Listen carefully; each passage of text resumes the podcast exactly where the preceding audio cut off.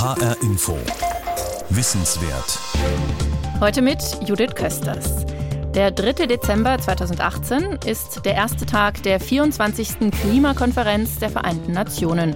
Sie findet im polnischen Katowice statt und soll die Umsetzung des 2015 in Paris verabschiedeten Weltklimaabkommens weiter voranbringen. HR Info Wissenswert nimmt die Tagung zum Anlass, um das Phänomen Klimawandel aus verschiedenen Blickwinkeln zu betrachten, im Crashkurs Klima. In der heutigen vorerst letzten Ausgabe stellen wir den Bezug her zwischen dem aktuellen Klimawandel und ähnlichen Prozessen in der Vergangenheit. Denn immer wieder hat sich das Klima auf der Erde verändert und die Erde hat sich daran angepasst. Wird das beim aktuellen Prozess wieder so sein? Was unterscheidet ihn von früheren Klimaveränderungen? Und worauf steuern wir hin, wenn wir dem aktuellen Klimawandel keinen Einhalt gebieten? Hören Sie dazu eine Sendung von Dagmar Röhrlich. Seymour Island in der Weddellsee, vor der Küste der antarktischen Halbinsel. Nebel hüllt die Insel ein wie nasskalte Watte. Es ist Hochsommer, die Temperaturen liegen knapp über Null.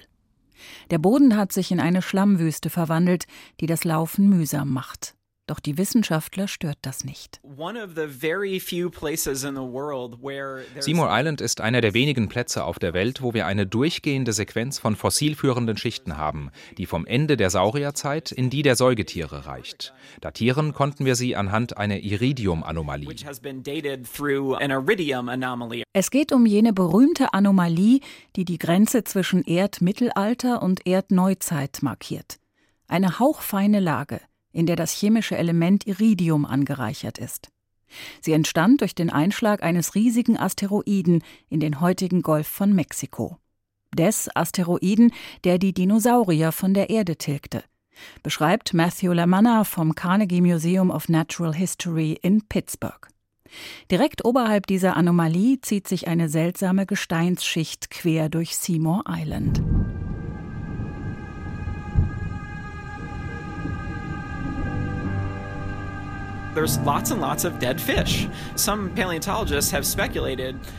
Sie scheint nur aus toten Fischen zu bestehen, Unmengen von toten Fischen.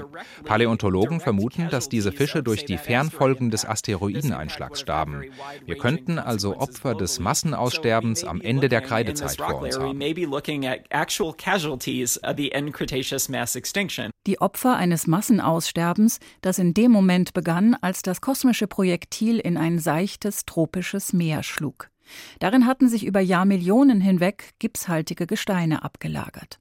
Sie wurden durch den Asteroideneinschlag zertrümmert und verdampften. Der Asteroid durchschlug die Erdkruste und bohrte sich in den darunterliegenden Erdmantel hinein. Gesteinsstaub und die Schwefelsäuretröpfchen aus den verdampfenden Gipsgesteinen schossen hoch hinauf in die Stratosphäre. Sie verteilten sich rund um den Globus und blockierten einen Großteil der Sonnenstrahlung. Welche Auswirkungen hatte dieser Einschlag auf das Klima? Dieser Frage sind die Forscher am Potsdam Institut für Klimafolgenforschung PEAK nachgegangen. Das Ergebnis ihrer Modellrechnungen, es wurde kalt, richtig kalt und dunkel, fasst Georg Feulner vom PEAK zusammen. Die globale Jahresmitteltemperatur sackte um 26 Grad ab. Etwa drei Jahre lang lag sie vermutlich sogar weit unterhalb des Gefrierpunkts. Und das dauerte dann eben so ungefähr 30 Jahre, bis sich die Erde, das Klima der Erde wieder von diesem Einschlag erholt hatte. Und die kombinierte Wirkung dieser Kälte und auch der Dunkelheit haben dann eben das Leben auf der Erde massiv beeinflusst. Die Photosynthese ist im Wesentlichen zum Erliegen gekommen, die Nahrungskette ist zusammengebrochen und das hat dieses dramatische Massenaussterben tatsächlich verursacht. Vor 66 Millionen Jahren löste der Einschlag eine Klimakatastrophe aus. Ihr fielen schließlich mehr als 70 Prozent aller bekannten Arten zum Opfer, darunter auch die Dinosaurier und wohl auch die Fische von Seymour Island. Damals veränderten sich die Klimabedingungen schlagartig. Der aktuelle, vom Menschen verursachte Klimawandel verläuft langsamer, in dem Sinne, dass es heute nicht um Minuten, Stunden und Tage geht, sondern um ein paar Jahrzehnte. Vor 250 Jahren erfand der Mensch die Dampfmaschine und inzwischen verfeuern wir die Erdöl- und Erdgasvorräte aus hunderten Millionen Jahren. Damit greifen wir tief in den Kohlenstoffkreislauf der Erde ein. In ihm hält seit Jahrmilliarden vor allem das Zusammenspiel von Plattentektonik und Lebewesen den Planeten in der Balance. Also wenn wir so durch die Erdgeschichte schauen, dann kennen wir natürlich laufend Klimaveränderungen und ganz wesentlich schuld war da die Plattentektonik, also die Bewegung der Erdplatten und das ergibt eben mehr oder weniger viel Vulkanismus, wodurch CO2 dann eben auch in die Atmosphäre gelangt sagte Reinhold Leinfelder von der Freien Universität Berlin. Die Plattentektonik greift tief in das Klima ein, und zwar über die Lage der Kontinente und über die Gebirge, die sie in den Knautschzonen der kollidierenden Erdkrustenplatten wachsen lässt. So bestimmt sie den Verlauf der Meeresströmungen, das Ausmaß der Niederschläge, das der Verwitterung, die Plattentektonik setzt den Rahmen.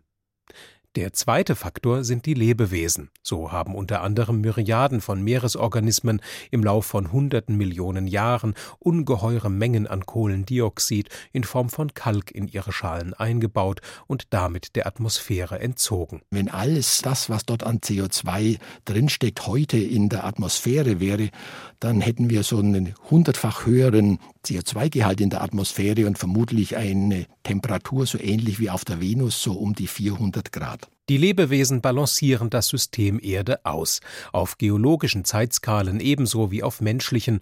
Tagtäglich arbeiten sie daran, das große System im Gleichgewicht zu halten, erläutert Markus Reichstein. Er ist Direktor am Max-Planck-Institut für Biogeochemie in Jena. Wenn wir jetzt den wichtigsten Stoffkreislauf für den Klimawandel, den Kohlenstoffkreislauf betrachten, ist das letztendlich so, dass auf der einen Seite durch Photosynthese sowohl auf der Landoberfläche als auch in den Meeren Kohlendioxid aufgenommen wird. Eine sehr große äh, Aufnahme. Ähm, über Land sind es etwa 120 Gigatonnen. Das ist ein Eins mit 15 Stellen dann am Ende. Und das ist auch letztendlich das mehr als das Zehnfache als das, was wir zum Beispiel durch fossile Emissionen im Moment emittieren.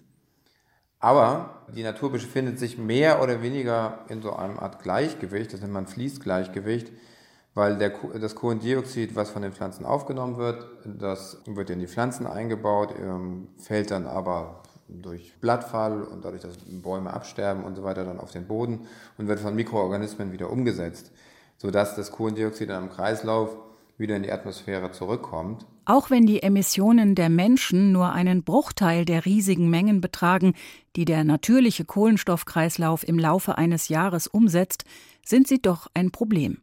Nicht aufgrund der Menge an sich, sondern weil die Emissionen ein System mit einem fragilen Gleichgewicht nachhaltig stören. Noch versucht die Natur, die Welt im Gleichgewicht zu halten.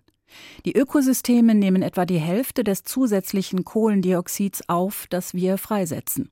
Das heißt, ohne die Ökosysteme im Meer und an Land würde der Kohlendioxidgehalt in der Atmosphäre sehr viel schneller steigen. Das hängt damit zusammen, zum Beispiel, wenn mehr Kohlendioxid in der Atmosphäre ist, dass das letztendlich für die Pflanzen auch als Art Dünger wirkt. Es kann auch mit Erwärmung teilweise zusammenhängen. Das sind gerade aktuelle Forschungsfragen. Warum nehmen denn die Ökosysteme jetzt eigentlich mehr Kohlendioxid auf? Es geht um das Entschlüsseln von Rückkopplungseffekten, die den Menschen helfen, weil sie den Klimawandel abschwächen. Allerdings gibt es auch verstärkende Effekte, und zwar viele.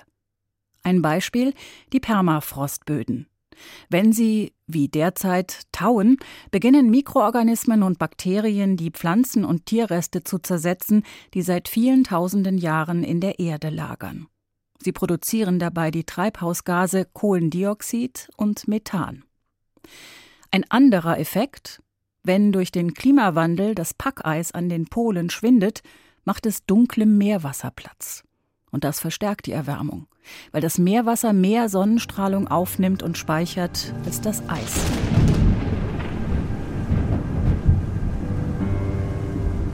Der zunehmende Ausstoß von Treibhausgasen und die globale Erwärmung haben schon heute messbare Folgen. Die Extremwetterlagen haben zugenommen, die Dürren, Hitzewellen, Stürme und Starkregen, und der Meeresspiegel steigt. Diese Klimafolgen treffen die Menschen in Entwicklungsländern am schlimmsten. Zum einen, weil die Entwicklungsländer oft ohnehin in klimatisch schwierigeren Zonen liegen und zum anderen, weil ihnen das Geld für Anpassungsstrategien fehlt. Wenn es so weitergeht, können Dutzende Millionen zu Klimaflüchtlingen werden. Doch auch die reichste Nation wird nicht verschont, wie etwa die Waldbrände 2018 in Kalifornien beweisen.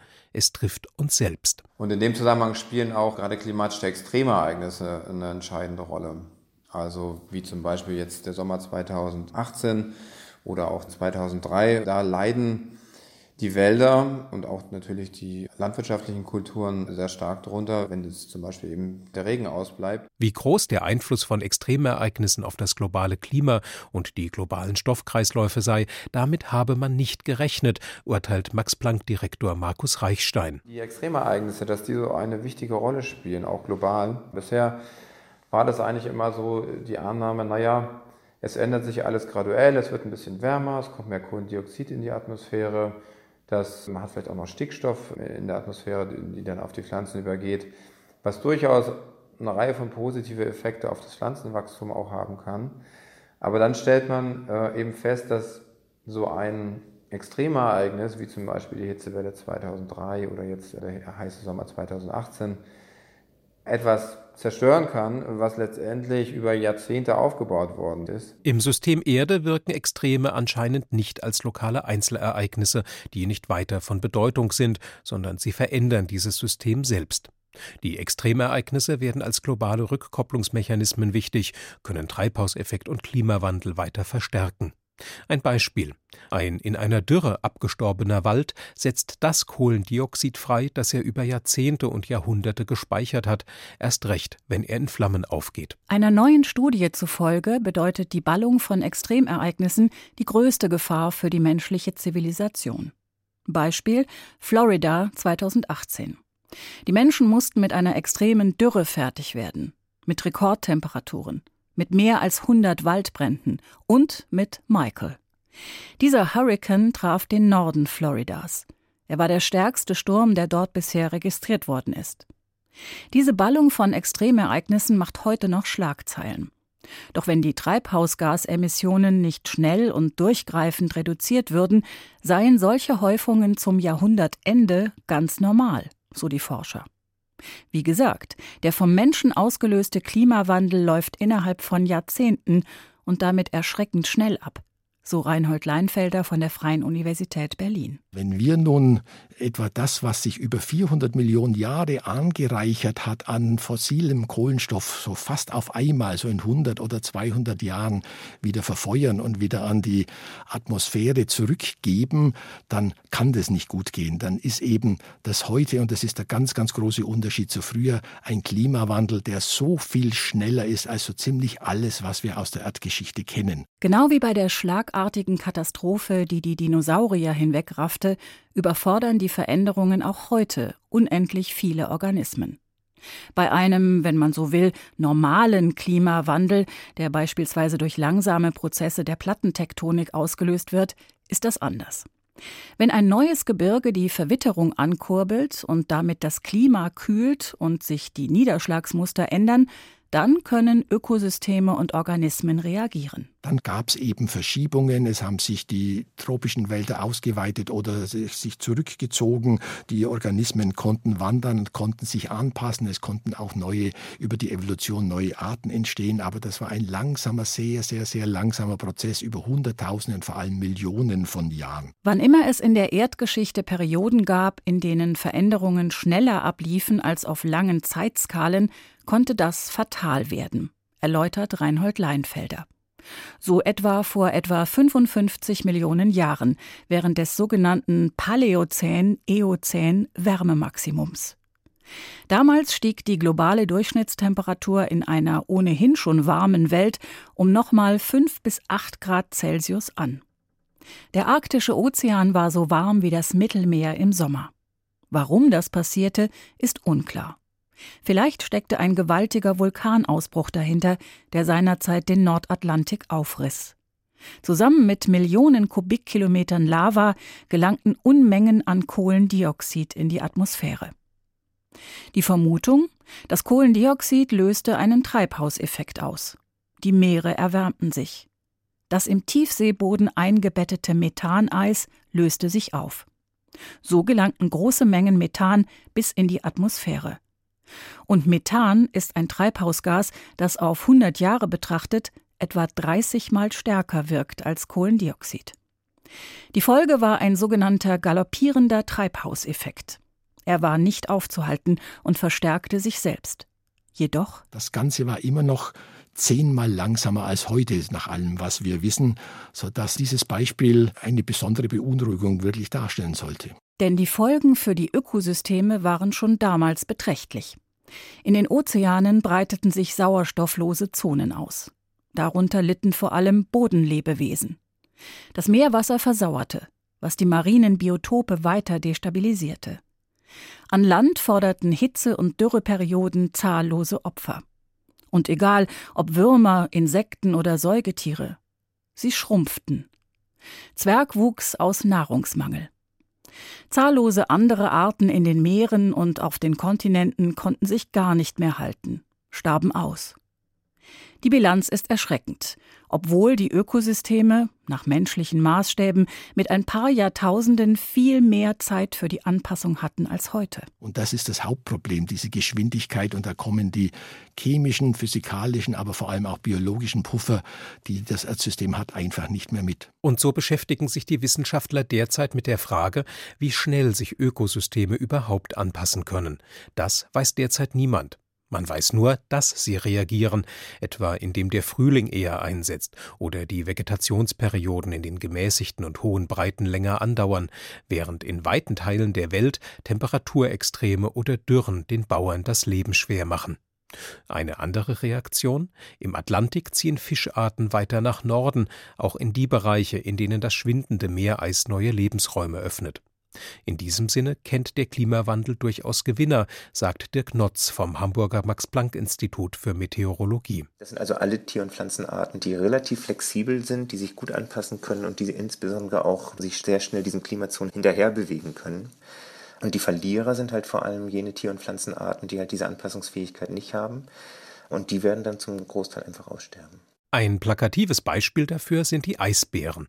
Für sie bedeutet ein im Sommer eisfreies Nordpolarmeer das Ende. Wir haben zum Beispiel dieses Jahr auf Spitzbergen erlebt, dass ein großer Teil des Geburtenjahrgangs bei den Eisbären ausgefallen ist, weil sich kein Packeis um die Insel gebildet hat und die Eisbären darum nicht zu den vorgelagerten Inseln gelangen konnten, wo sie normalerweise ihre Jungen zur Welt bringen. Die Eisbären sind nur eine von zahllosen, vom Aussterben bedrohten Arten.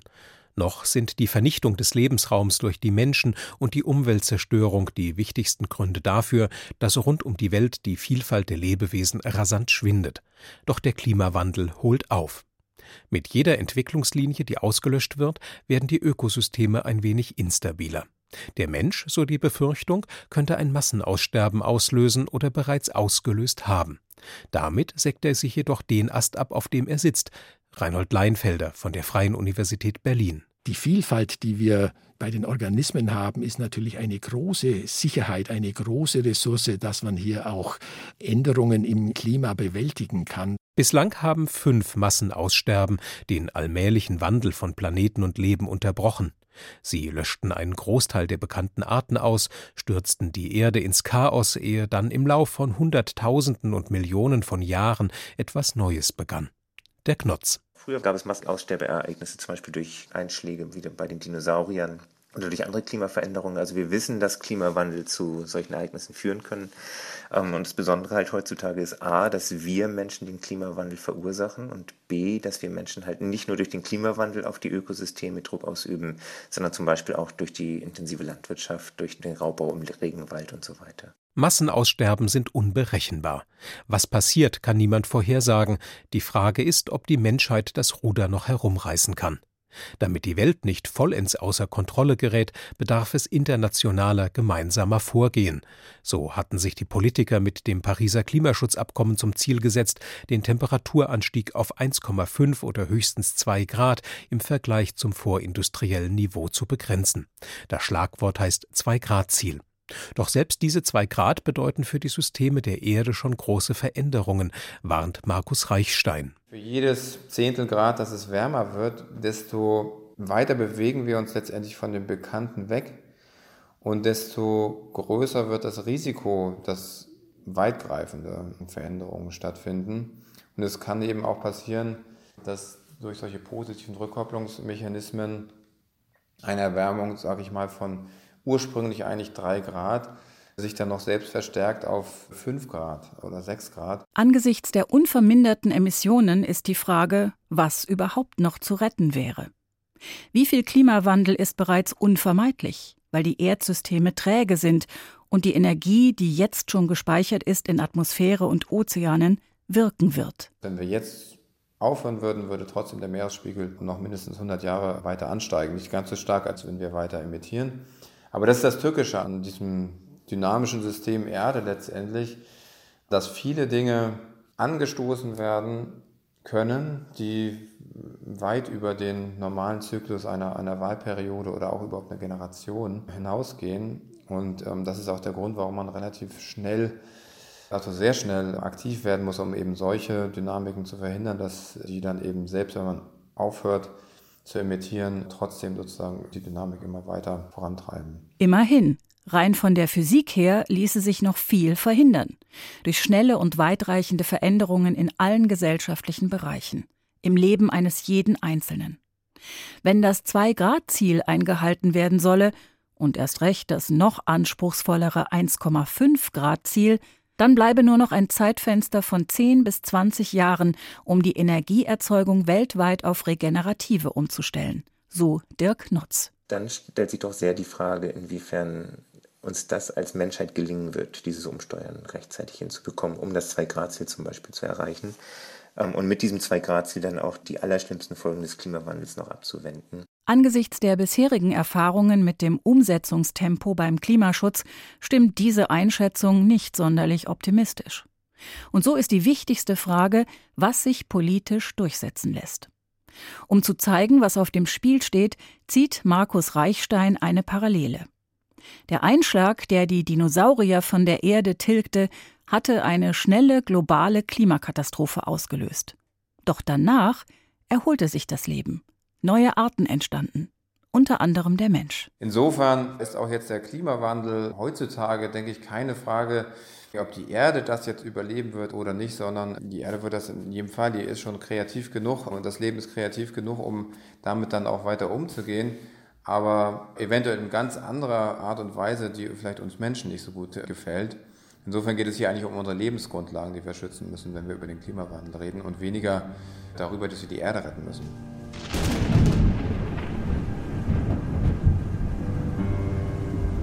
Die Herausforderung, unsere Gesellschaft zu schützen, ist gewaltig.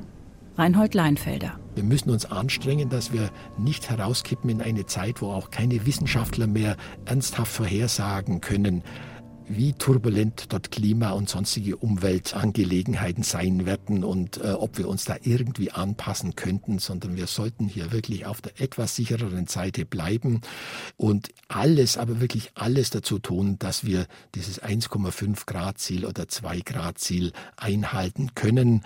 Sonst sehe ich für nicht für die Art des Menschen unbedingt, also die biologische Art, aber für unsere Gesellschaftssysteme sehr, sehr schwarz. Vor rund 10.000 Jahren, nach dem Ende der jüngsten Eiszeit, begann die Menschheit sesshaft zu werden. Aus Jägern und Sammlern wurden Bauern. Sie entwickelten die Zivilisation. Seit damals jedoch ist das Klima ungewöhnlich ruhig. Und dieses ruhige Klima ist die Grundlage der Welt, wie wir sie kennen. Darauf sind wir als Zivilisation mit Milliarden von Menschen angewiesen. Und so hält der galoppierende Treibhauseffekt vor rund 55 Millionen Jahren während des Paläozän-Eozän Wärmemaximums noch eine Warnung für uns bereit. Was immer damals auch passiert ist, die Auswirkungen waren erst nach rund 200.000 Jahren vollkommen abgeebbt. Das entspricht aus heutiger Sicht der Zeitspanne, in der es auf der Erde Homo sapiens gibt, den weisen Menschen. Das war die vierte Ausgabe des Crashkurses Klima. Sie hörten eine Sendung von Dagmar Röhrlich im Rahmen von HR Info Wissenswert. Redaktion Stefan Hübner. Sie finden diese Sendung als Podcast unter hrinforadio.de, ebenso wie die übrigen Ausgaben des Crashkurses Klima und zahlreiche weitere Ausgaben von Wissenswert. Alle Podcasts stehen den Schulen in Hessen kostenfrei als Unterrichtsmaterial zur Verfügung. Und über alle Bildungsangebote des Hessischen Rundfunks informiert die Wissensplattform Wissen Plus. Mein Name ist Judith Kösters.